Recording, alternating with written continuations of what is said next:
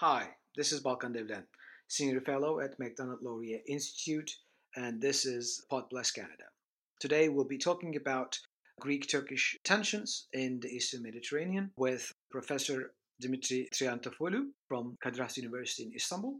Dimitri is a professor of international relations and the director of the Center for International and European Studies at Kadir Has University in Istanbul, Turkey. He holds a BA in political science and history from Berkeley and MA and PhD in international relations from Fletcher School at Tufts University. He has previously served in different capacities in a number of research and academic institutions, such as the Hellenic Foundation for European and Foreign Policy in Athens, the EU Institute for Security Studies in Paris, the Hellenic Observatory at the London School of Economics, the University of Aegean in Rhodes, and, and the International Center for Black Sea Studies and in Athens. He also served as an advisor at the Hellenic Ministry for Foreign Affairs. He is the associate editor of Southeast European and Black Sea Studies, a member of the Greek Turkish Forum, co convenor of the Commission on the Black Sea, a member of the advisory boards of the Black Sea Trust for Regional Cooperation, the International Institute for Peace uh, in Vienna, and the Black Sea NGO Forum. Uh, he also is an advisor for the Corporate Social Responsibility Association of Turkey. His most recent applied research interests are Greek uh, Turkish relations, Black Sea security and politics, and the EU uh, foreign and neighborhood policies. He's also very actively engaged in a number of non formal education initiatives promoting civic engagement and youth empowerment. He is also, if I dare say, a dear friend and one of the sharpest minds on this topic that we will talk about. So I'm very much looking forward to hear his insight Dimitri, thanks for joining us today. Oh, thank you very much for inviting me to take part in this conversation. So let me jump into into the topic and ask you about the two NATO allies seems to be having a conflict today that parties are worried that might escalate to military confrontation in the eastern Mediterranean. Could you lay out sort of the, the broader parameters of what this what this conflict is about? Sure, but I'll start out with a personal story, which I think is indicative about the situation today. So, I first came to Turkey in 2002. I was based in Paris at the time at the EU Institute uh, for Security Studies. In 2003, I was invited together with my Spanish colleague for a conference uh, held by the German Marshall Fund in Istanbul. And I remember uh, sitting in my office in Paris, and my Spanish colleague Martin comes to my office and says, Dimitri, do we need a visa to go to Turkey? And I go, Well, I don't need one, but you have to check. And he goes, Well, you know, if you, you, the Greek, does not need one, I don't need one as a Spaniard. I said, Martin, doesn't really work like that. He goes, Ah, come on, come on. We don't need a visa. Okay. So Martin does not look into getting his visa. We land at Ataturk airport at the time. We go through passport control and I let Martin go first and the officer points to him, right, go, go get your visa now. Martin is shocked. I tell Martin, don't worry, just go get it. I'll be waiting for you and we'll go through this together. So uh, Martin gets his visa. We go we go through passport control. We pass through, and then you know there's like a column in front of us, and there's a huge banner, and that banner has half of it has a Greek flag, and the other half has a Turkish flag. This was the time when Greece and Turkey were bidding together for the European Football Championship, which we did not get, but it was a joint bid. And Martin looks at me. He goes, You guys, meaning you Greeks and Turks, have been joking with us all these years. And I go, no, Martin, uh, just because our relations are not necessarily where they should be does not mean we don't talk to each other. And I think if we go full circle, how many years has it been since till today and after this crisis? I can imagine the same thing happening again with another Greek colleague and his Spanish or French or Canadian colleague wanting to come to Istanbul and thinking that, well, the Greeks probably have difficulty getting into Turkey in a way, this is the crux of the conflict uh, or of the tensions in that for all these years, when there are peaks, there are some times when there are incidents like in 96 and other times. But basically, the situation between the two countries has been relatively tame for all these years. And it has been tame because the two are NATO allies, which means that NATO is provides sort of a mechanism for, for reducing tensions. Turkey at the time had entered a path for accession, joining the EU and Greek Turkish rapprochement, which started in 1999, was precondition on Turkey's EU bid. And, and so basically, we've had about 20 years of relatively good relations, albeit tension. But relatively good relations mean more people to people contact, growing trade relations, and cooperation in a number of sectors. But it did not necessarily mean and has not meant that key outstanding differences between the two countries have actually been resolved. This has been the oddest of summers because usually, given the relations between Greece and Turkey, usually sometime in the spring, both sides are scrambling to contact each other to ensure that during the summer months, which are months where both countries get hordes of tourists and, and their dollars or euros and uh, to come to, to, to you know help their economies, usually uh, they, there's a moratorium uh, placed over trying not to raise tensions. And then tensions again in uh, bec- things become more problematic in, in the winter months. Well, this summer tourism is down, COVID is in, and of course we've had a summer full of tension, which is interesting in itself. But the fact that we've always gone through these cycles of moratoria is interesting, is telling about the nature of the relationship. And what is also telling is that this rapprochement process, which uh, both countries have tried to work on and really worked at the beginning on, on getting civil societies of the two countries to interact with each other, a stress, as I said, on investments and, and bilateral trade. And also, 10 years into the process, by 2010, uh, this was upgraded to this high level political council meetings between the two countries where half the ministries of each government meet and sign a number of deals, it has nevertheless not necessarily been set on any sound foundation. It's political. It's totally political. It's political goodwill by successive governments on both sides saying, okay, we need to do this.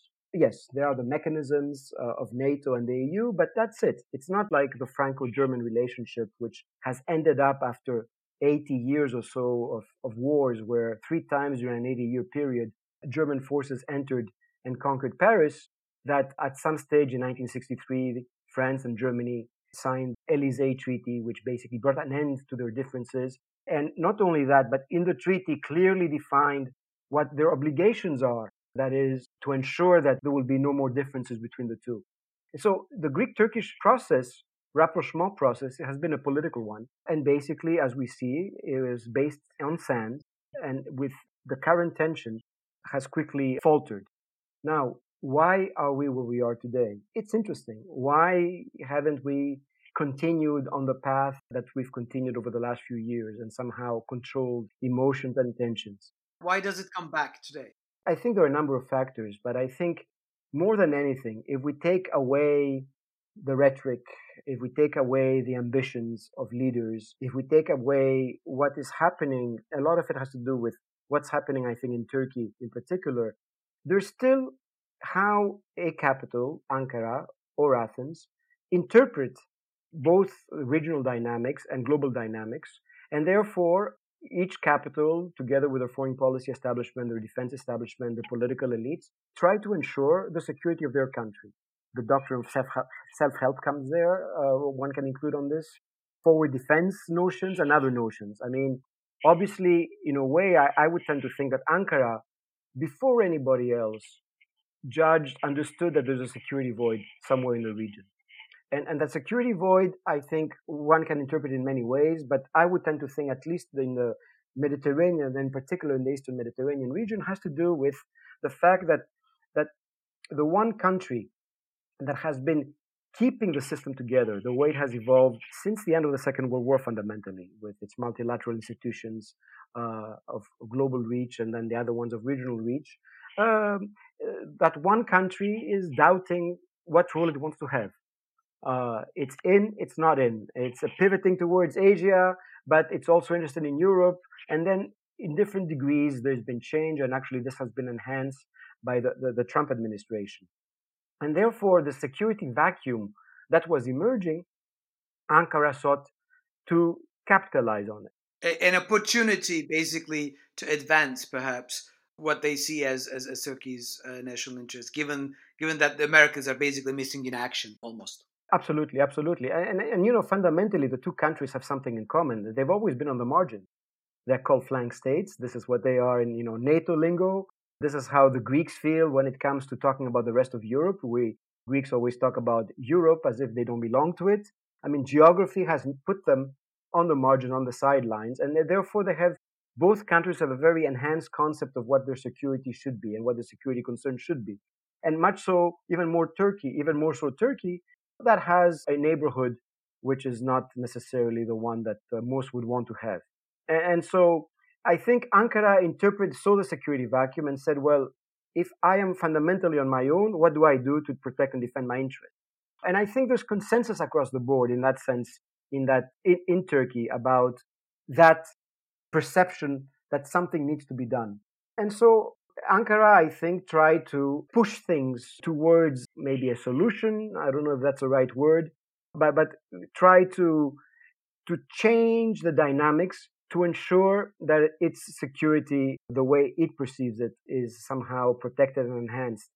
It looks like, to me, it looks like it's uh, the, the, primary sort of driver is that Turkey wants a seat in the table and felt like Ankara is being excluded in, in whatever uh, sort of regional groupings are going on within within uh, Eastern Mediterranean. So in that sense, this seems to be not, maybe not necessarily a solution, but a start of a sort of a grand bargain, perhaps.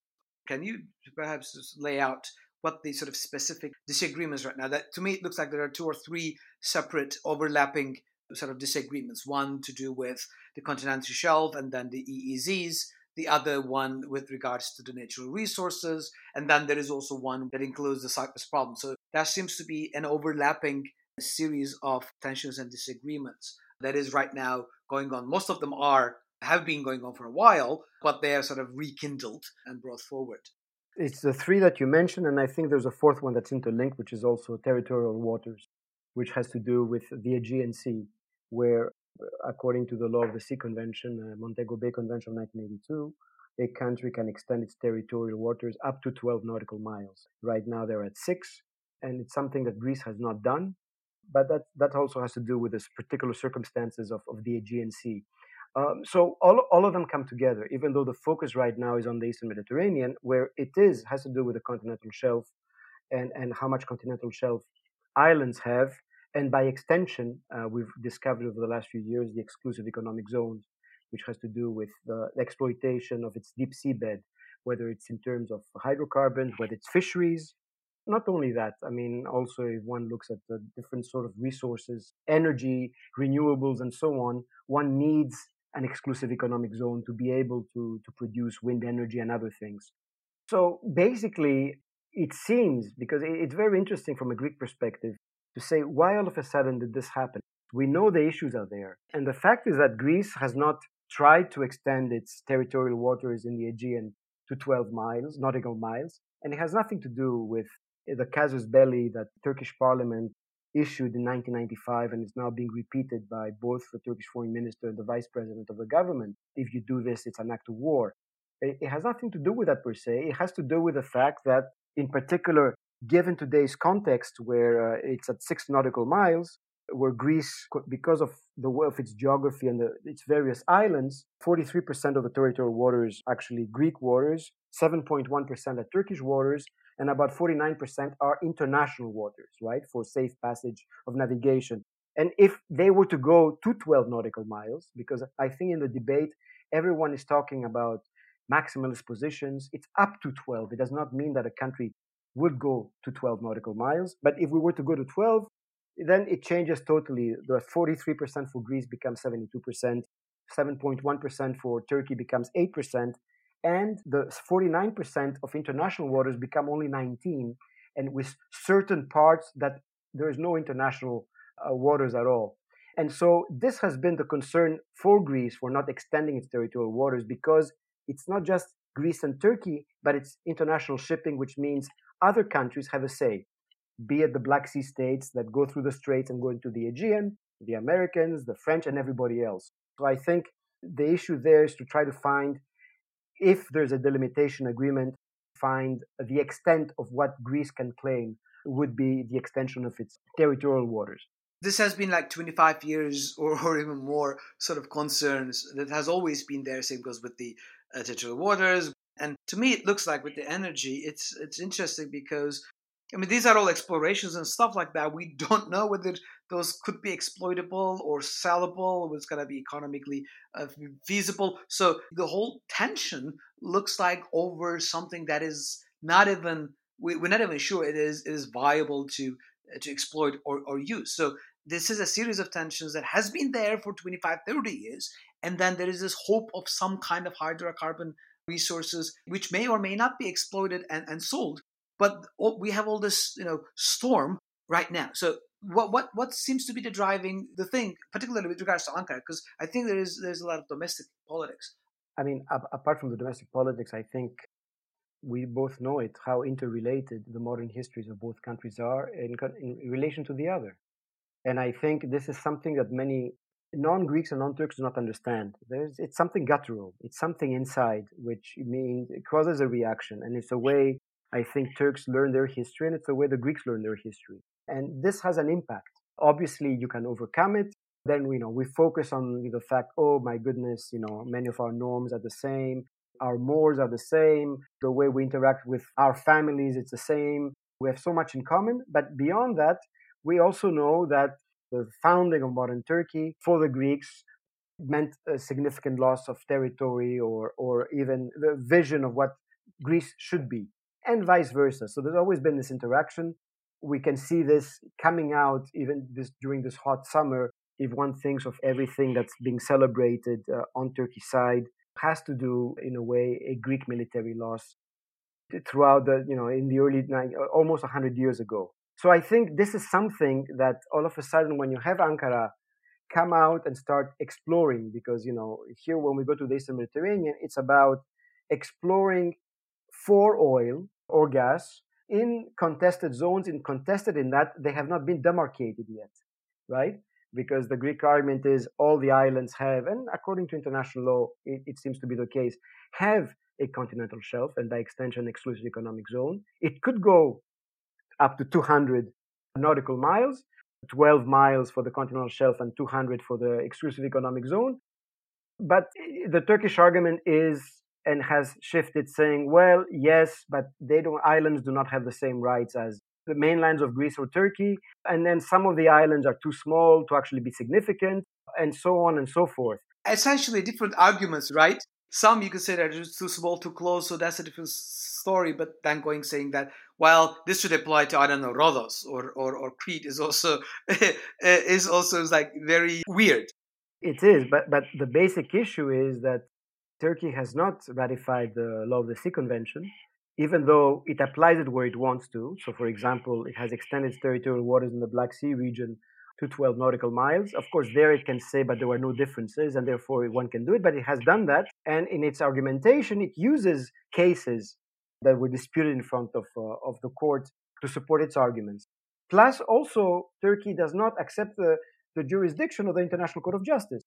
And so this complicates the way one can resolve these issues because the, the Greek perspective point has been that we, we can sit down and talk, and we are only talking about the issues that have to deal with the delimitation of, of the continental shelf and, and the exclusive economic zone. And if we cannot find a solution to this in terms, in terms of bilateral negotiations, then we have to agree on the parameters of going to the Court of Justice or some other internationally mutually acceptable arbitration. And the problem here is that Turkey is not necessarily willing to do that. So it's come out to, well, push pull factors. Okay, let's see if I can, at least from Athens' perspective, is if I put out my, my navy in the Eastern Mediterranean, put out my exploration ships, because we're all learning that two types of vessels are those that, that actually explore for gas, and then there are others that drill. Here we're talking about exploration to see if there is gas in particular areas, in particular in continental shelf that's actually disputed because both sides claim it. And then let's sign an agreement uh, with the government in Tripoli in Libya to force Greece's hand and try to make this something that is an internationally accepted agreement. And so the tension has been that and it has forced a very interesting. So, so the, the first thing is that while both sides over the years, over the decades, as I said, even though there were periodic tensions, no one really sat down, neither Ankara nor Athens sat down to actually resolve this or to try to bring these two issues to a resolution, to force a resolution. Maybe knowing that this might lead to more tension than necessary. Now it seems, as I said from at the beginning, by interpreting the regional environment and the security void, Ankara says, well, I have to find another way to make my case because the dynamics might change. And right now, there's an opportunity for me to make my case. And so, what this has led has been to a Greek reaction. It's a very interesting Greek reaction, which, if we just focus on the uh, Eastern Mediterranean, we tend to lose sight of what the full reaction has been. Greece sat down and has a delimitation deal with Italy. Italy is in the Ionian Sea. Turkey has no no place there. But the interesting thing is the, delimitation deal, which was signed this summer with Italy, very clearly, in order to get to an agreement with the Italians, it's something that was pending since 1977. It, Italy is a friendly country. We've never really had conflict, but but we, we could not never get an agreement. But in order to get the agreement, it was very interesting how for some of the islands in the Ionian Sea, Greece accepted that they had a limit, more a smaller continental shelf than other islands have, uh, and, and of course, for the sea that it lost, it was compensated in other parts of the agreement by the Italians. So that's one thing. So it's it's an understanding. It's it's a message to Ankara, I think, saying, listen, let's sit down. We can find a solution because we are willing to accept certain principles. And then it, it also signs its limited delimitation deal with Egypt. And the interesting thing about the deal with Egypt is that if, when Greece started, I think in 2009, to reach out to the Egyptians, the Egyptians have always been very wary of signing a delimitation agreement with Greece without Turkish consent because of the di- wider dynamics in the region. But the fact that they were willing this time to sign, again, one has to interpret this agreement. It's, it's limited because it goes up to the point where it touches Turkish claims, and therefore, according to the international law, that all the parties have to sit down and delimit the thing, uh, the, the area uh, properly. But also the fact that Egypt accepted that islands have continental shelves was interesting because it's something they have not accepted up to now. Sending a message to Ankara also that in some parts Greece accepted partially, in some parts partially because it's a partial agreement, was another message that listen, even countries that for so long have not been willing or have not been able to find an agreement, there is a solution if you do this by respecting international law and sitting down and negotiating. And I think this the, this argument, this message, uh, maybe I'm sure Ankara might be aware of it, but it has not necessarily come out because the Greek position is I am being forced right now to start delimiting my waters through legally binding agreements because of the the Turkey uh, Libya delimitation deal, which impinges upon what I think is some of my sovereign rights. But I am also sending a message that what I am doing is that I am willing on certain parts when it comes to islands and continental shelves. Not I'm not accepting that they do not, they do not have a continental shelf, but I am accepting the fact upon agreement that some of them might have a more limited continental shelf than others. Right. This is actually a political a negotiation, right? Absolutely. That this has to be, and given the you know peculiarities of whatever the you're dealing with, it's not going to be uh, open and close legal arguments, but sitting down and giving back and forth, you know, give and take deals that can be reached, and that's I think what the, what the message um, sort of try to try to get there. Absolutely. And in the meantime, we also know that since 2002, there have been 63 rounds of what are called exploratory talks between the two foreign ministries which have been very hush hush in terms that very little has actually leaked about why these high ranking diplomats slash negotiators, representatives of both foreign ministries, have been talking behind closed doors, which is, and, and one is pretty certain. And now, now with crisis, more things are coming out in the press. I am sure the diplomats on both sides have the parameters of a deal, right? They, they're not the ones that are going to close it. It's going to be the political elite. But the parameters are there. And right now, of course, this talk stopped in 2016 because in 2016 we had the coup attempt in Turkey. And uh, I think in the whole uh, considerations post coup, who is with whom and whatever, for some reason this talk stopped.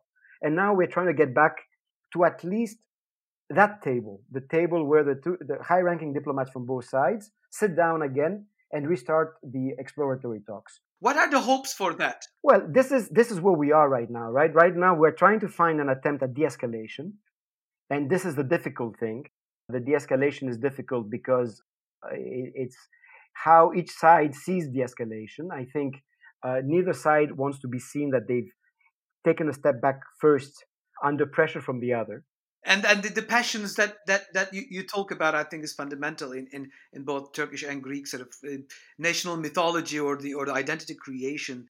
The place uh, both both plays makes it very hard to de-escalate once you get those passions uh, running high. Absolutely, and I and I think there's been a tactical mistake I think by Ankara earlier this year, and this had to do with uh, this attempt to force or to you know allow refugees and migrants to cross the land border into Greece, which was an organized attempt. And this was very interesting because it somehow uh, there again it was a wake up call for the Greeks, saying no, we're not going to allow this. But the repercussions of that were there. I think in Greece a new sort of patriotism emerged. And I'm not talking about nationalism. Patriotism in that we can we have to stand tough we cannot accept this. And and you see now with the whatever it is, gunboat diplomacy or whatever one can call it in the Eastern Mediterranean, where you have the exploratory ship accompanied by four or five navy ships, and the, the Greeks have have have approached this, I think, very differently than in the past, and I think this has surprised Ankara. If your ships are out, our ships are out as well, and and I think this is a continuation of what happened in February and March on the land border. And, and I think this tactical mistake of trying to flood the border has led the Greek side to say, wait, wait a second. We're willing to talk, but it cannot be under duress. And the only way is, I mean, if tit for tat, basically. Tit for tat up to a point, because uh, the Greek argument is, you know, you are violating my sovereign rights because it's not sovereignty there per se. And so we are at a stage right now of trying to find I mean, I think it's choreography, it's theatrics, trying to find the right way to de-escalate, and in particular, I think for for uh, the Turkish government not to lose face, the Greek government as well. But in the Greek case, I think things are a bit clearer, and then to basically go back to the table, which is the exploratory talks, maybe even CBMs, because there are a number of CBMs between the two sides that over the 20 years of the rapprochement process were instigated. You, you might need to to reopen those channels of communication, whether it's political CBMs or military CBMs. And then to see, and this is the next step, is do we go back to trying to, you know, de-escalate and wait for, you know, the the wind to go from the sails and relax? Or are we going if we do this and do not try to deal and resolve with the real differences, whether tomorrow this will come back again to hurt us. And therefore, I really think this is where we might be in front of fundamentally a paradigm shift. Again, it's a paradigmatic shifting, uh, shifting moment in the sense that this might be the opportunity to sit down to settle this and settle this, yeah. right? Otherwise, it might also lead to a total break, not only between the two countries, but also between Turkey and the European Union because what has happened because you know tactically there have been two or three things that have happened. I mean that thing in the border has to do with greece and turkey. The incident in of the libyan sea between the french frigate and, and the turkish that woke the french up. Tactical mistake.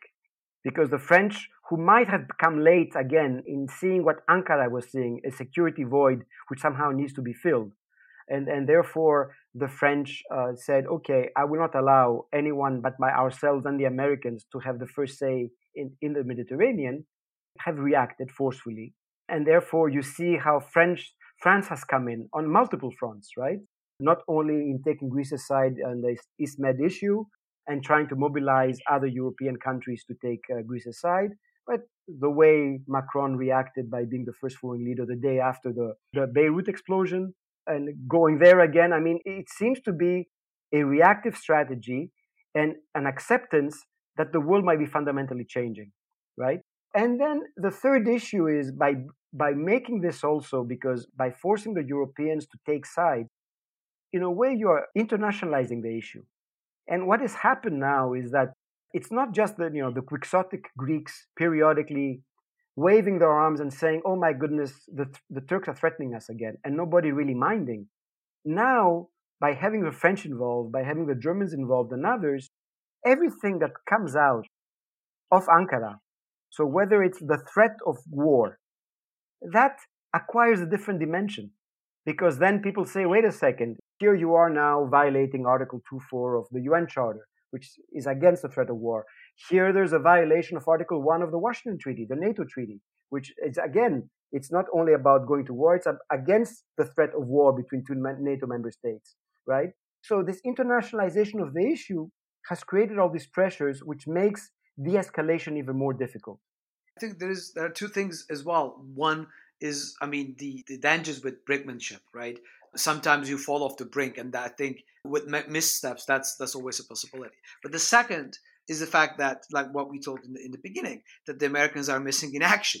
Because I uh, mean, previously it was really, I mean, remembering in the back back back to Kardak crisis exactly. in 96, 97, it's, it's, it's basically the sort of American pressure and intervention in that sense to to to contain contain the issue. And this time they're, they're nowhere to be seen. And I think that's one of the biggest sort of challenges today to, to be able to, to, to contain this.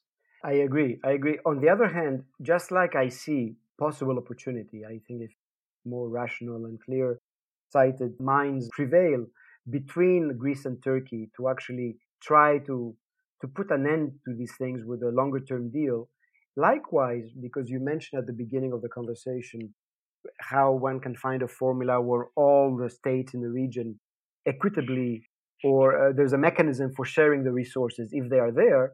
I see also the eventuality, again, if more rational minds prevail, of the development of a new sort of security community in the region, where France, Turkey, uh, Greece, Cyprus, uh, Israel, Egypt, and other states from the region all take create mechanisms of what, what is a security community. In a way, that's what it is. You create mechanisms to ensure that somehow conflicts are minimized. And through that, just like you have the East Med Gas Forum, eh, which Turkey is not a part of, but the, the countries involved in it are saying that the Turks can come in. But I'm sure they can find a formula. The, the problem there is Cyprus for Turkey because it does not recognize it, right? So that creates an issue. But I mean, one can see the elements if one, if one is to avoid this sort of brinkmanship and gunboat diplomacy again, which things can go wrong because after all, I always say this: it's boys with very expensive guns and under tension. And whether you are you are a pilot yes. or you are someone on a on a frigate or corvette or any ship, you know that's there ready at the trigger, and you press it because you panic. It's a mistake, things can go wrong. All hell can break loose. So if you don't want to get back to this, don't you have basically the finding, the beginning of talking about a new sort of security community in the region? Because fundamentally, I don't think any of the states want war. I don't think in this case, neither the Greek government nor the Turkish government want to go to war, and, and none of the other states.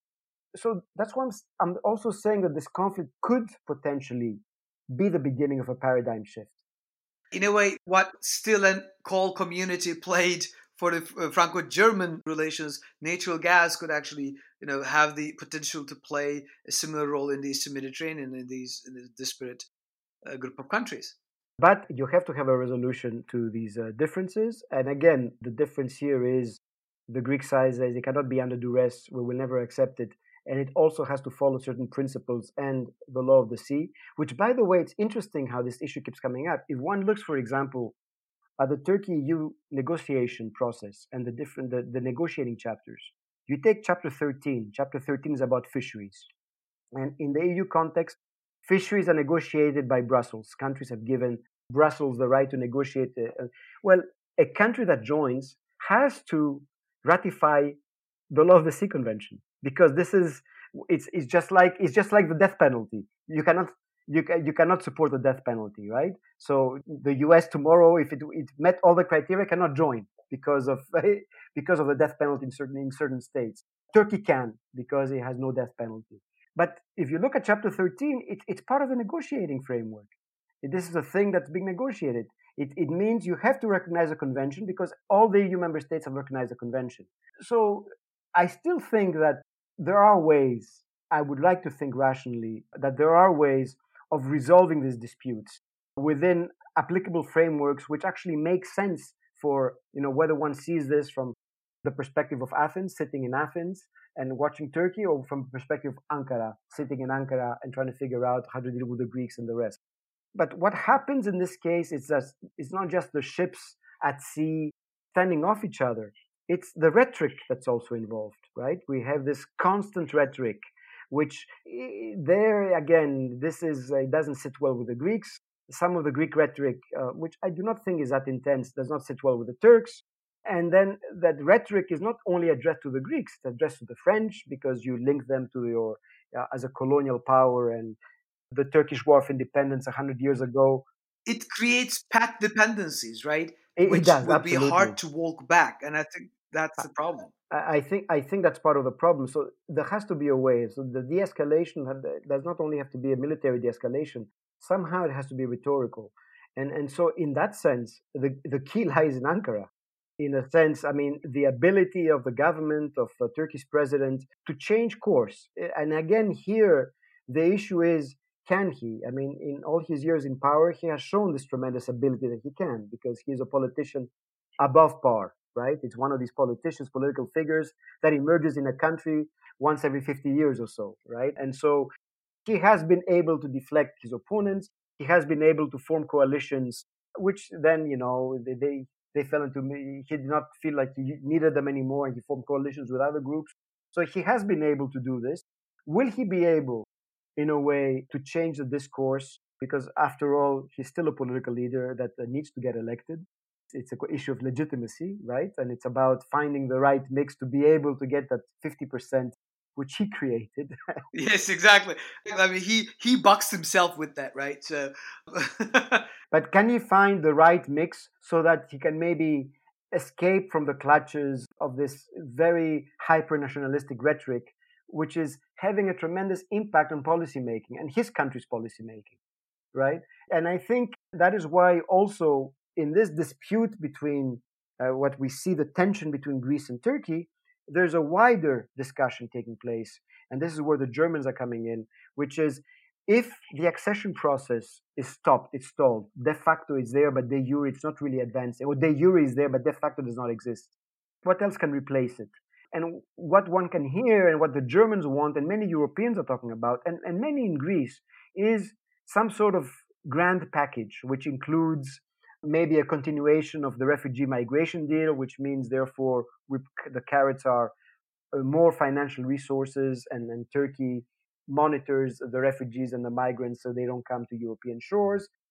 An updated, not that not that, that this is correct thing to do, right? Because uh, we are securitizing the refugee issue as opposed to trying to figure out how to integrate them. I mean, but that's where we are right now about upgrading the customs union, which both sides need, maybe finding a way around the uh, the blockages in the visa liberalization issue, which would be a tremendous victory for the Turkish president, saying, "Okay, I did not get the country in the EU, but you you Turkish citizens can travel everywhere in Europe."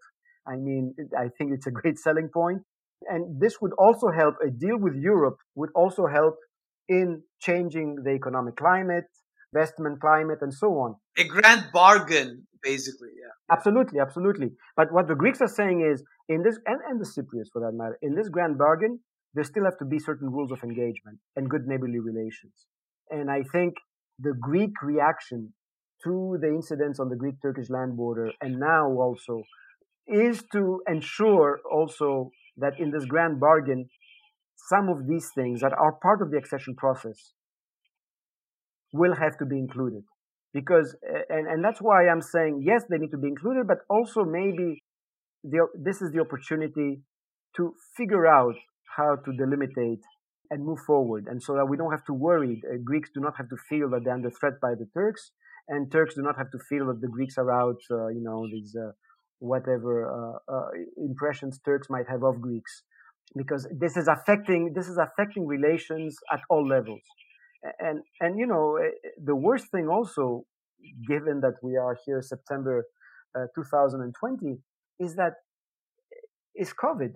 Covid is interesting too. Covid has totally stopped the people to people interactions. Covid has stopped access of turks that want to get away for a bit to come to the greek islands or, or you know get the visa to the greek mainland. I know so many of my turkish friends that say we cannot even do this anymore right? And, vice versa yeah, of Greece. Because it was it was something very you part of the summer thing. You know, you go, you, you cross to the islands and you know have good food and enjoy and relax and so. But, but it's trust building. That's just also. over. It's, it's a level of trust building exactly. between societies, and we don't have this at all now because there's no interaction. And, and, and even though polls, uh, because there have been some polls in both countries, I think Metropoll had a poll, uh, was that a week ago in Turkey, suggesting that 59 point something percent, 60% of the Turkish public want a diplomatic solution, while a, a smaller percentage uh, want are ready for military one. And there was a poll in Ta Nea, which is a le- leading uh, Greek newspaper on Saturday, which suggested that 70% of the Greeks want a diplomatic solution. So the numbers are there still, but can you keep this? Can you maintain this when there's no interaction? Yeah, that's going to be hard. Let me wrap up with asking you what we generally ask our guests, and this is sort of the Canadian angle. If you have a chance to sort of sit down and, talk with uh, Prime Minister Justin Trudeau, and if you have to tell, tell one thing to him about about this conflict and whether you know Canada should be concerned, and if yes, why? What would you what would you tell him? Well, I mean, it has to do, I think, with what I, I call strategic void, but the strategic void basically means in, in the Eastern Mediterranean and the Mediterranean as a whole, uh, it means that the multilateral liberal order has a problem. And uh, it's happening in that region, which uh, is far from Canada, but it's a, it should be a concern for everybody. And I think all countries, especially big countries like Canada, uh, need to be involved in uh, reshaping. Its rules have to be rewritten, rewriting them, but ensuring that some sort of order with normative elements is out there uh, to replace uh, the order that seems to be on its way out. Because otherwise, you know, we, we focus today on, on the Eastern Mediterranean and Greek Turkish tensions, but uh, how many of these tensions are occurring right now under different pretexts in different parts of the world? And I think these have multiplied and I think this should be a concern for everybody because this has an impact directly on uh, on one's uh, trade relations, uh, political relations, and ultimately whether you know uh, the mechanisms we have in place, the institutions, whether the UN can continue doing its job and being effective to the degree that it is effective, and other regional uh, institutions. So you know, what's happening in the Eastern Med has a direct impact. First of all, Canada is involved as well, given the fact that these are two NATO member states. So there's obviously something to consider there. But I think more than anything, the vacuum that's been created because of the US's ambivalence about its role is having an impact all across the board. And I think this is the, this is something that uh, the Canadian leader uh, should be looking at and being concerned. Excellent. Well, thank you very much, Amita. This has been a, a, great chat, and thank you for taking the time and sharing with us and with our listeners what is going on in the Eastern Mediterranean. Uh, thanks for, for being part of it. Oh, thank you very much for the opportunity.